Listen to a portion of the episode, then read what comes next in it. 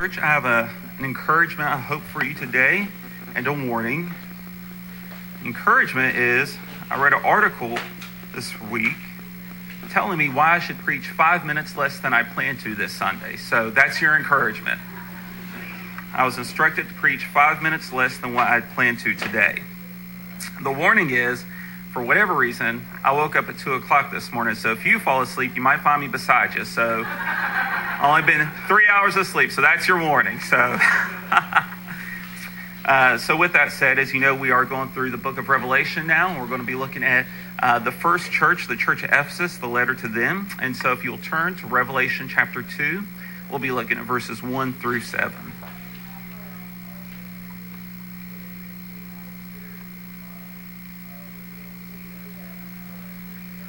Revelation chapter 2, verses 1 through 7.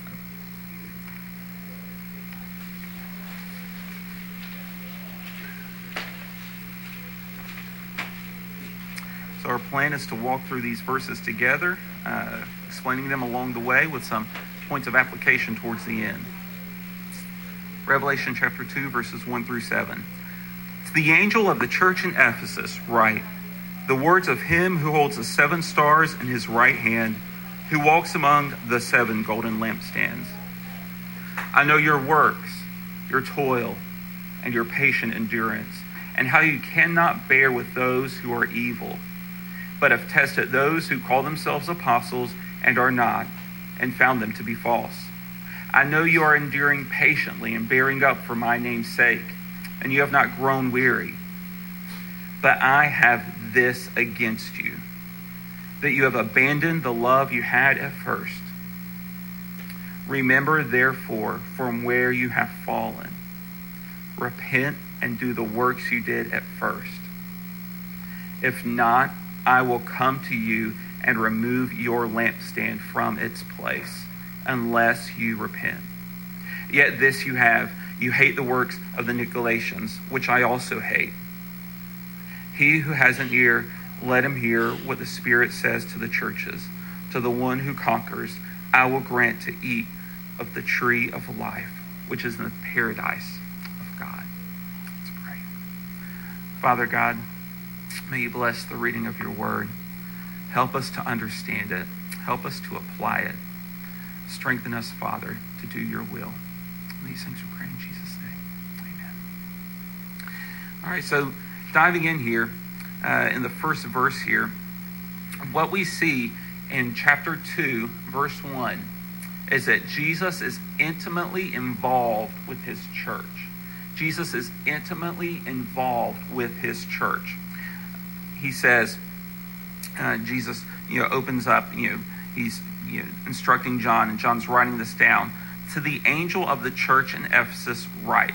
So there's much debate about what this term angel means. And as we walk through these seven churches, you're going to see they open and end similarly.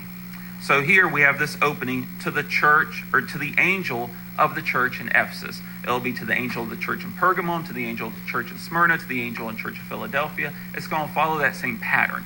And so among scholars, there's not a lot of um, there's you know debate as to what the angel of the church is. Is it the pastor? Is it a bishop? Is it um, you know that there's just not 100 percent you know certainty as to what it could be, um, or it could be an actual angel you know, it could be the pastor, it could be an angel. What this term really means, though, is messenger.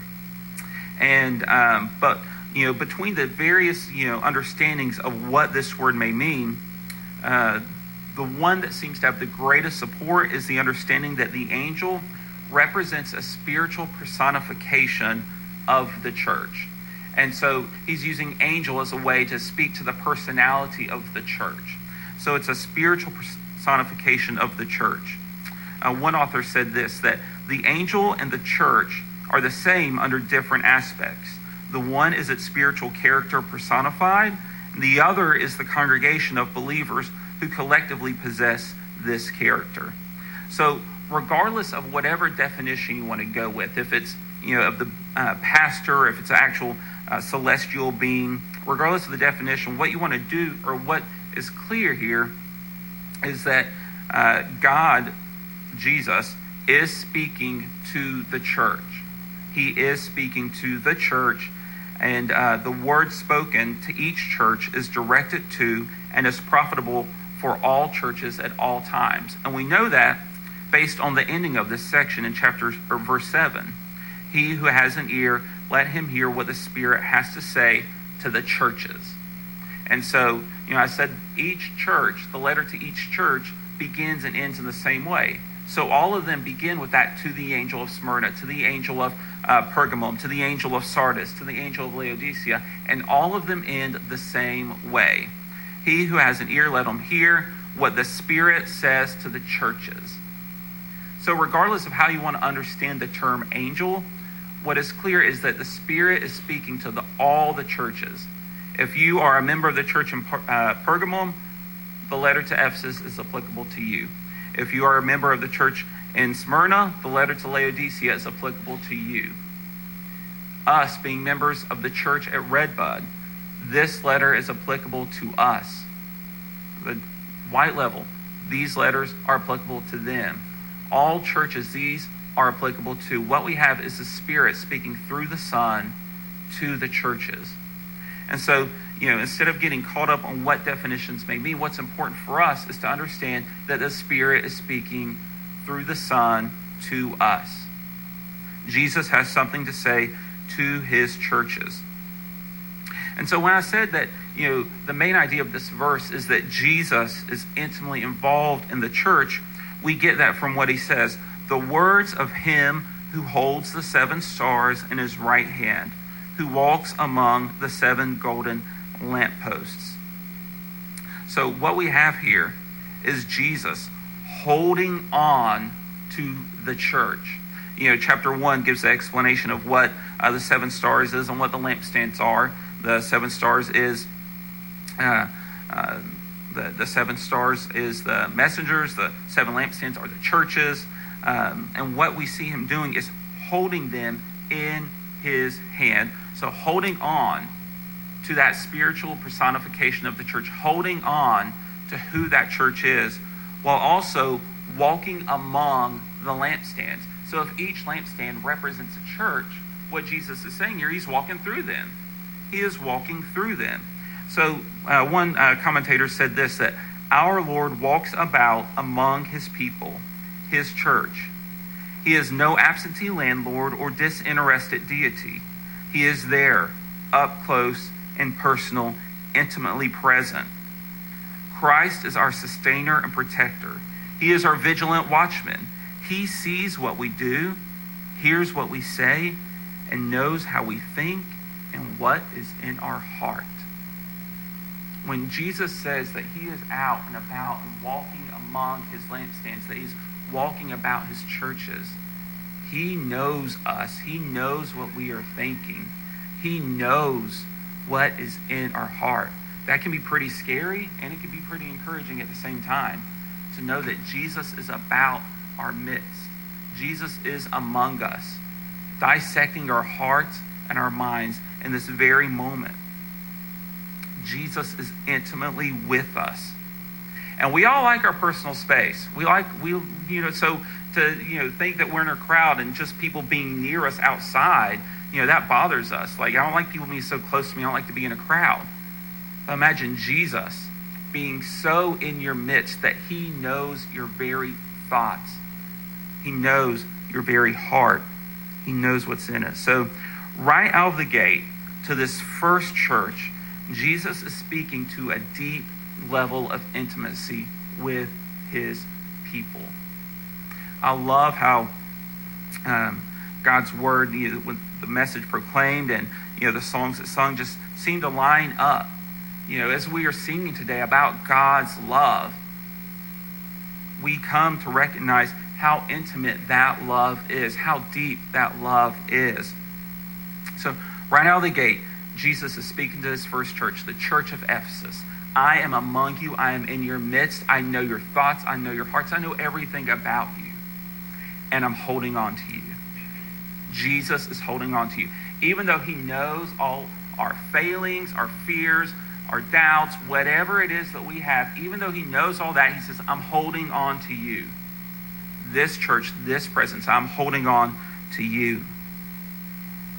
And then moving on in verses 2 and 3, it says, I know your works, your toil, and your patient endurance, and how you cannot bear with those who are evil, but have tested those who call themselves apostles and are not, and found them to be false. I know you are enduring patiently and bearing up for my name's sake, and you have not grown weary. So, moving on, Jesus begins to commend their dedication to right doctrine and their hatred of evil. I also want to read verse 6. It says, um, Yet this you have, you hate the works of the Nicolaitans, which I also hate. So Jesus you know, says that he commends their right belief. He commends their actions. He commends what they do. He commends that they uh, put down false teachers. You know, that's one thing that a lot of apostles wrote to the churches about.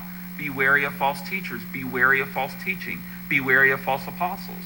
Be wary of false leaders. Church, test the leaders. Make sure that what they say lines up with the scriptures. So we see that throughout the whole New Testament. We see that Ephesus did that. If someone came in with false teaching, they kicked them out. They didn't put up with false belief. They didn't put up with wrong teaching. They didn't put up with wrong doctrine. And not only that, they hated the evil that was going on, they hated the evil that took place. So, uh, I want to give you some information about Ephesus to help provide some context about what they went through. So, Ephesus was known as the supreme metropolis in Asia. So, by the way, all these seven churches are located in Asia, uh, Asia Minor, modern day Turkey. All of these churches are located in modern day Turkey, and they follow um, a common postal route. So, he starts, you know, and kind of goes counterclockwise around um, and to each of these different churches. And um, so Ephesus, you know, being in Asia Minor, was known as the supreme metropolis of Asia. It's been called the Vanity Fair of the ancient world. So we're thinking of something like New York or LA or something like that, just a huge cultural center um, that was politically and culturally and religiously important. Um, it was a major epicenter of the Roman world. It's home to one of the seven wonders of the ancient world. Um, that is the uh, temple to the goddess Diana. And so um, this uh, city, Ephesus, was vitally important. It was a crucial city, and it was desperately wicked. It was so wicked that even one of their philosophers had this to say about them. He said, uh, that its people were fit only to be drowned, and that the reason he could never laugh or smile was because he lived amidst such that he lived amidst such terrible uncleanness. So that's what the church, or that's what the city of Ephesus was about. They were wicked. They were vile. Okay, and the goddess Diana, she's the goddess of fertility, and so there were thousands of temple prostitutes, all kinds of debauchery, evil, wickedness. That's what that city was known for. So again, think of like, you know, the New York or the LA, you know, big, major cultural epicenters for America. That's kind of like what they were in. And so um, it was so bad that even their own philosopher, one of their own philosophers condemned how wicked they were. And so um, it's even believed that Timothy was stoned to death. So you all know Timothy, you know, you know Paul's um, you know mentee, uh, Timothy. Uh, it's even believed that he was stoned to death in Ephesus because he was trying to stop a procession honoring the goddess Diana. So these people, uh, the Christians there, were persecuted greatly because you know they stood for the truth in the midst of a wicked, wicked city.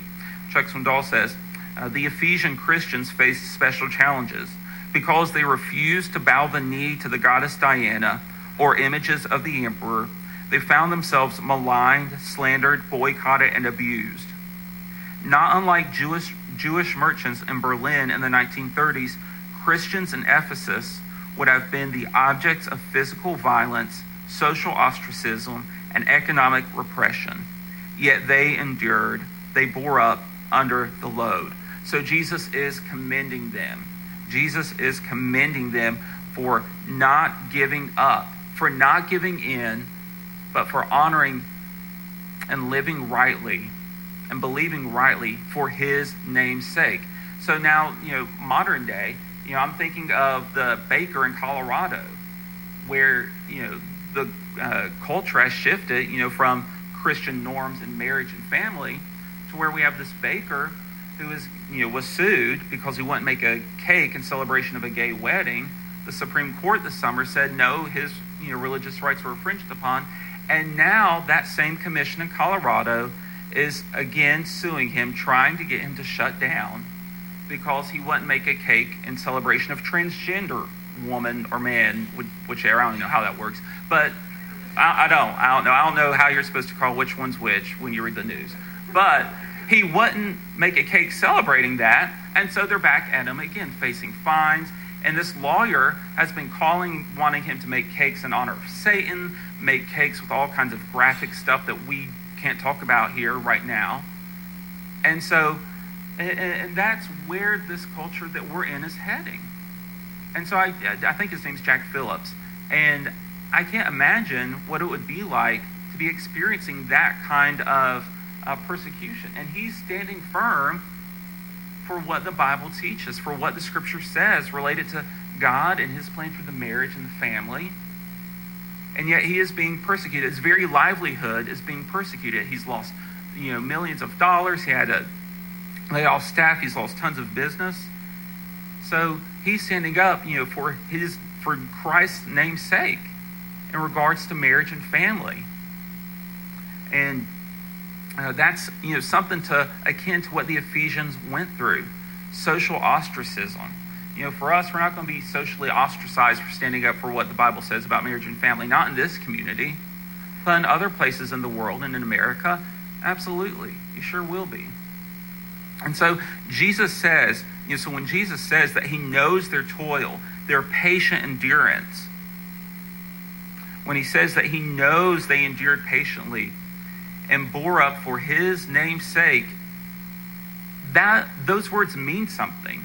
It really meant something to the Ephesians because they were truly suffering, they were truly being persecuted. But they would not give in to the evil all around them. They would not give in to the false beliefs all around them for Christ's name's sake. What a Savior. They would not give up for Christ's name's sake. They loved him or they had the outward appearance of loving him deeply.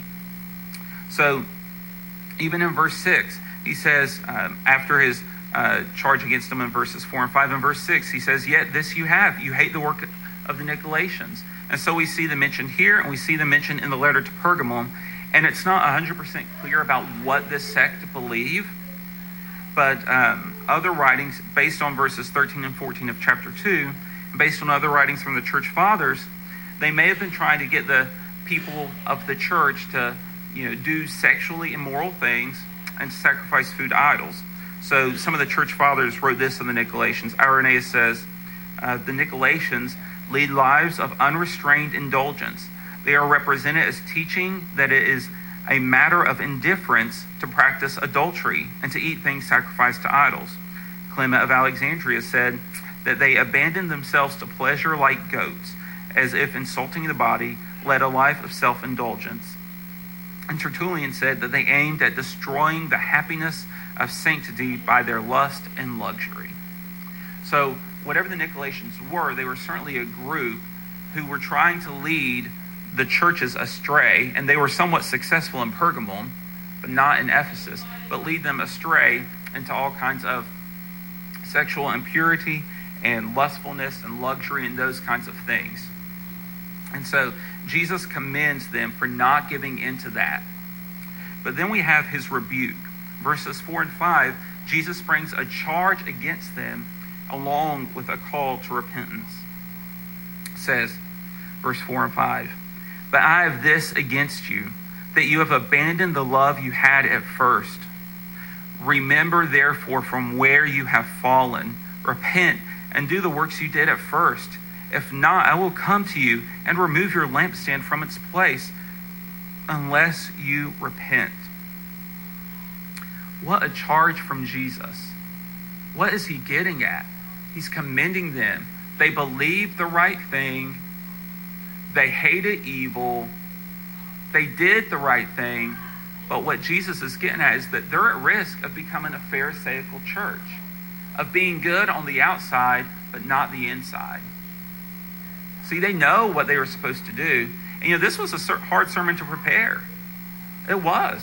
It was a hard sermon for me because I can see myself in this so many times because I'm not doing the big sins. I'm not out committing adultery and stealing and, you know, those kinds of things and murdering. But at the same time, while I'm not doing those things, and while certainly I believe with Orthodox historic Christian teaching, you know, it's sometimes your heart just is so far from God that you don't truly love Him and let His love impact your life. See, what Jesus is saying is, yeah, it's great. It is so great that you are, you know, doing these things and hating evil and doing good, but you are far from me. You no longer love me. And it's not that they lost a loved one, it's that they chose to no longer love Jesus. You have abandoned the love you had at first. I'll never want Jesus to ever tell me that I have abandoned my love for him. Some scholars, you know, go back and forth as to what this love at first and what these uh, works are that he's talking about that you did at first. The meaning is not exactly clear. The two major uh, possible meanings is that either they their love for Jesus was lost or their love for one another to truly sacrificially serving and loving one another was lost. And we get caught up in this. We can put on a good show in front of people. But boy, when that car door shuts, did you see what I can't believe they said that. That was so annoying. I know. I was been a discipleful. I can't believe. And then, you know, just, you know, how tempting it is to go home and just start bad mouthing one another or bad mouthing someone. You know, and so they either lost their love for Christ or they lost their love for one another. Either way, you can't love one well if you don't love the other well. You can't love Jesus and despise his church. You can't love Jesus and loathe your fellow church members. Nor can you rightly love your fellow church members and not love Jesus well. Because if you love your fellow church members but you don't love Jesus well, then you're not going to call them out on sin. You're not going to push them and say the, the hard, truthful things that they need to hear for their own good. And so, whether it's their love for Jesus they lost, their love for good, their love for one another that they lost, whichever love it is, both of them relate and play off one another. You can't do either one well if you're not doing both. And so, both are related, and you can't do one well without doing both well. So remember, Jesus says that they bore up against persecution and evil for his name's sake. But we must also remember that God looks at the heart. And again, Jesus is intimately involved with his people. Jesus is intimately involved with us. We can put on a show for our spouse. We can put on a show for our children. We can put on a show for one another. But you can't put no show on for Jesus. He knows your heart. He looks at you with eyes as a flame of fire. He pierces through whatever thing you try and put up, whatever facade, whatever wall, whatever anything. He can pierce through that and see how wicked and desperate your heart is. Or he can pierce through it and see that you genuinely love him.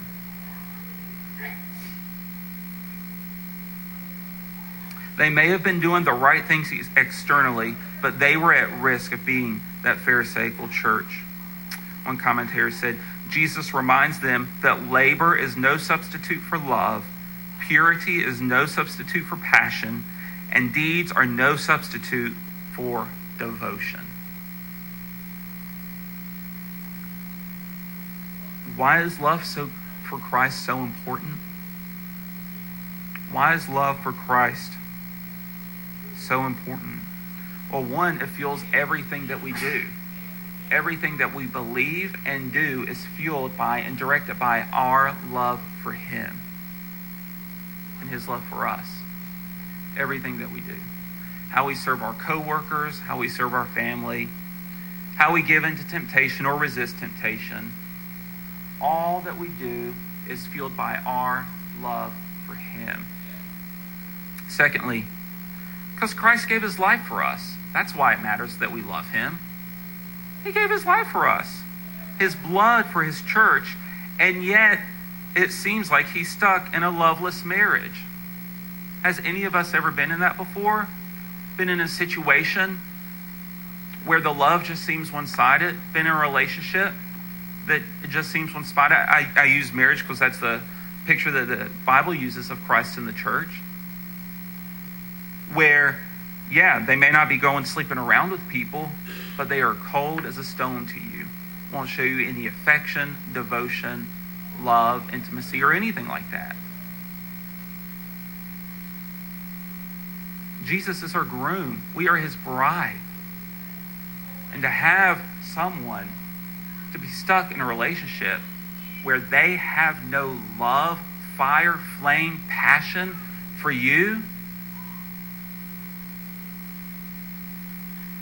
words can't describe that feeling. And yet, that's what they were in when they lost their love, when they gave up their love for Jesus. Yeah, they weren't going out, you know, believing heresy. Yeah, they weren't going around worshiping Diana. But their hearts were cold to Jesus. So, what do we do? What do we do with this? Jesus says to repent. Jesus says to repent of that. So, church, where are you? Where are you individually in your love of Jesus? Because what we do corporately together as a church is wholly dependent on what you do independently with Jesus. If you don't have a passion and a desire for Jesus here, it's because you're not working on it at home when you're away from here the highest praise, that church on the left heading into Lewisburg, I don't know anything about them, but their signs are on point sometimes. They are just so on point. And the one out that's out there now that says you can't get spiritually strong if you only exercise on Sunday.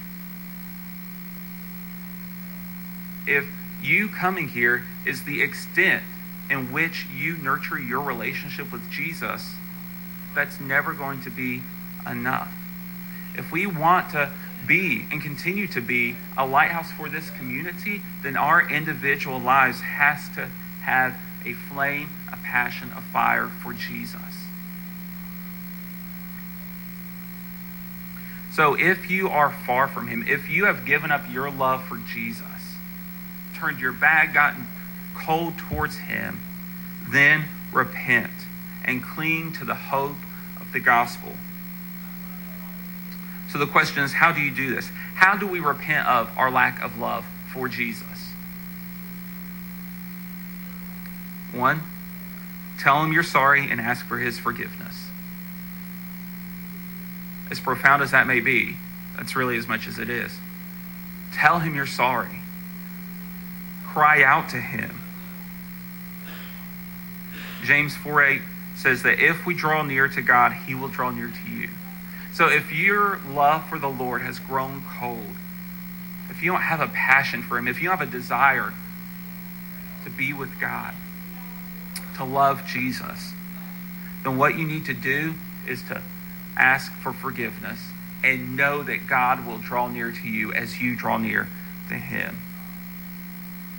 Secondly, and this isn't in some kind of step ordered, but uh, so, but secondly, make a decision to read His Word regularly and read it.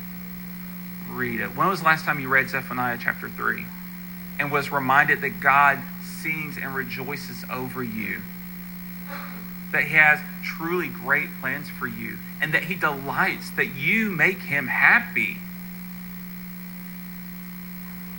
Get in His Word, get deep into His Word. We have far too many Bibles and far too many Bible plans for us not to be reading the Word regularly. If you need help picking out a Bible, a plan, or whatever, please let me or Gary know. I would be glad to give you some direction there. Thirdly, make a list of things that you put before investing in your time with God. Make a list of things that you put before investing in your time with God. One thing that I have to work on, I started running, you know, last October, And so now I'm up to an hour. I try and do that three or four times a week, or at least three times a week. And so one thing that I have to battle now is when I get up and it's 90 degrees outside, you know, am I going to go run early before work? Or am I going to still make that time for Jesus and sacrifice my running? Like, that's just a real example in my life that I've worked through this summer. It's like, of course, I want to sit down and read the Word. But I finally got to an hour where I could run nonstop. I've never done that in my life. I don't want to give that up. Well, do I love that little goal more than the one who gave his blood for me? So make a list of the things that you know you choose to put before Jesus. Make a list of the things that you know that you put before Jesus and make a determination to cut one of those things out of your life. Just cut it out of your life altogether. Just to give you an example from me and Robin's life.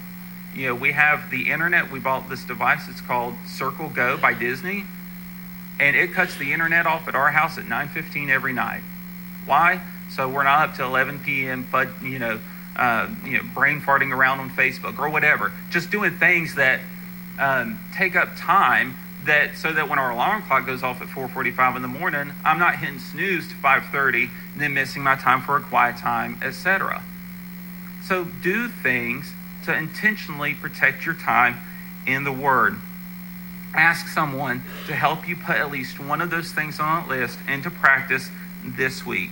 If you don't know who to ask for help, please ask me. Please ask Gary. Come find me after service. Text me this afternoon, whatever it is. I will be glad to help you put whatever it is into practice so that you can love Jesus more. Fourthly, soul care. Soul care. So, yes, read the scriptures, but read good books that stir your affections for Christ. Not just read good books, you know, watch good movies that stir your affections for the Lord. So one of my favorite authors is C.S. Lewis. Y'all know the, the Chronicles of Narnia author. He wrote many books other than that, but uh, you'll be surprised that as you read those books that are based on a Christian worldview, how many of his stories mimic the Christian life. And so they do so to such a degree that at one point in time, a mother was concerned um, and she wrote C.S. Lewis on behalf of her son, his name's Lawrence, that after having read the Chronicles of Narnia, they were concerned that he loved Aslan more than Jesus.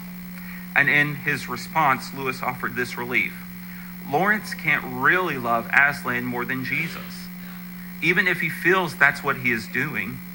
For the things he loves Aslan for doing or saying are simply the things Jesus really did and said so that when Lawrence thinks he is loving Aslan, he is really loving Jesus, and perhaps loving him more than he ever did before. So, yes, absolutely read the scriptures regularly, but find other good books. I love these short little fiction stories. They so stir my affections for Jesus and my love for God because I just see the picture of the Christian life and all that God does in there.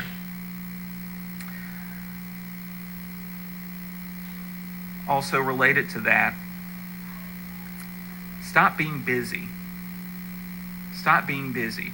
Um, this is an excerpt from the Screwtape Letters, also written by C.S. Lewis, and it's a it's a story about um, uh, a demon and the demon's nephew and their work against God and the Christians. So this is a story. Um, this is a letter written by the demon to his nephew uh, about a, a new Christian who is starting to backslide. He says, as this condition becomes more fully established, that him being backslidden, you will be gradually freed from the tiresome business of providing pleasures as temptations. As the uneasiness and his reluctance to face it cut off more and more from all real happiness, and his habit renders the pleasures of vanity and excitement and flippancy at once less pleasant and harder for, to forego, for that is what habit fortunately does to a pleasure you or anything or nothing is sufficient to attract his wandering attention. You no longer need a good book, which he really likes, to keep him away from his prayers or his work or his sleep. A column of advertisements in yesterday's paper will do. You can make him waste his time not only in conversation he enjoys with people whom he likes, but in conversations with those he cares nothing about on subjects that bore him. Anyone get stuck arguing on Facebook about pointless stuff? You can make him do nothing at all for long periods. You can keep him up late at night, not roistering, but staring at a dead fire in a cold room. All the healthy and outgoing activities which we want him to avoid can be inhibited and nothing given in return, so that at, le- so that at last he may say, as one of my own patients said on his arrival down here, I now see that I spent most of my life in doing neither what I ought nor what I liked. The Christians describe the enemy as one without whom nothing is strong, and nothing is very strong. Strong enough to steal away a man's best years, not in sweet sins, but in a dreary flickering of the mind over it knows not what and knows not why, and the gratification of curiosities so feeble that the man is only half aware of them, and drumming of fingers and kicking of heels and whistling tunes that he does not like, or in the long, dim labyrinth of versaries that have not even lust or ambition to give them a relish, but which once chance association has started them, the creature is too weak and fuddled to shake off. You will say that these are very small sins, and doubtless, like all young tempters, you are anxious to be able to report spectacular wickedness.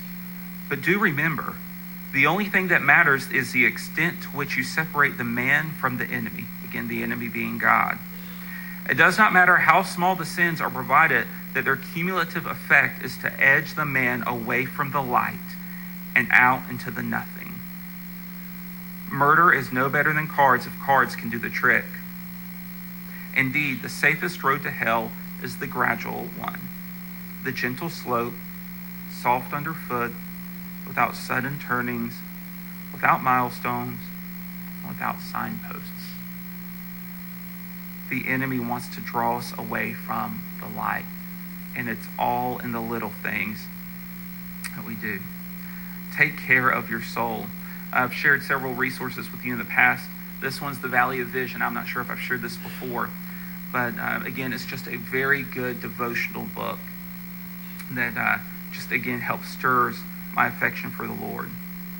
And then lastly, remember that we're in a real war.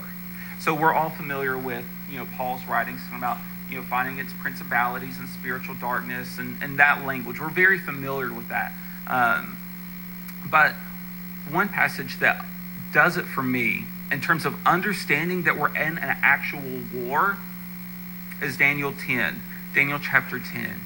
So when you go and you read Daniel 10, Daniel asks for God's guidance. Daniel asks for God's help.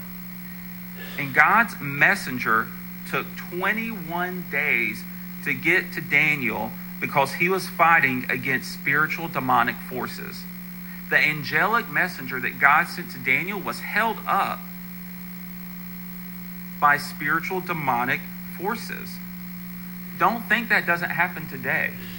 Daniel was waiting on God 21 days for an answer for guidance, and the messenger that God sent to Daniel was actually held up by a demon. Like, that's real life scenario situation. That actually happened to Daniel. Don't think that won't happen to us either. Yes, we are in a war. We are in a spiritual battle against the principalities, against things unseen. And the passage that really brings that to life, that in the very moments, is Daniel 10, when Daniel, begging for God's guidance, was impacted in that way. God's messenger detained. So, restoring our love for Jesus, working on our relationship with Him, stirring our affections for Him is much harder than simply denouncing heresy or doing any flagrant sins. But God has a promise for us, for those who overcome. Verse 7 He who has an ear, let him hear what the Spirit says to the churches. To the one who conquers, I will grant to eat of the tree of life, which is in the paradise of God. To know that if we resist the devil, if we turn our if we turn back to our first love, there will be for us a treasure, a promise, the tree of life, forbidden for us to partake of since the Garden of Eden, But for those who conquer, we will get to feast on that in the paradise that is heaven. So the one who overcomes, that's the promise for Jesus. Restore your love for me. Come back to me, and you will get to feast on the tree of life. Church, Jesus loves you. He loves you. He loves you. Jesus loves you. Jesus loves his church. He is intimately involved in every being and every aspect of our lives. He is intimately involved in the depths of our heart, our mind, our thoughts, everything. Jesus loves you. And the reason he gives this challenge is because he knows that there is something far greater than being, far greater than hating the bad and not doing the big sins. Jesus knows there's something far greater than not doing the bad things. He knows that there are pleasures forevermore and a peace that the world cannot give. He wants you to experience that and to know that deeply. He is jealous for your good.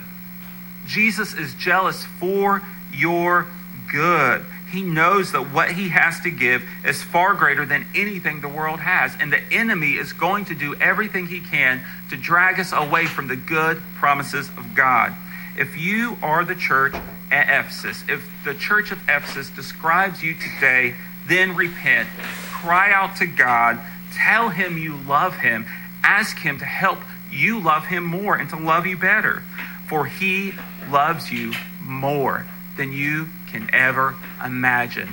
Oh, the deep, deep love of Jesus, how vast, unmeasured, boundless, free, roaring like a mighty ocean is his love for each and every one of you. Return to your first love. When we sing, when we sing our song of response, don't go through the motions. Stop being a Pharisee now and beg God to help you to love Him and to restore your love for Him. Let's pray. God,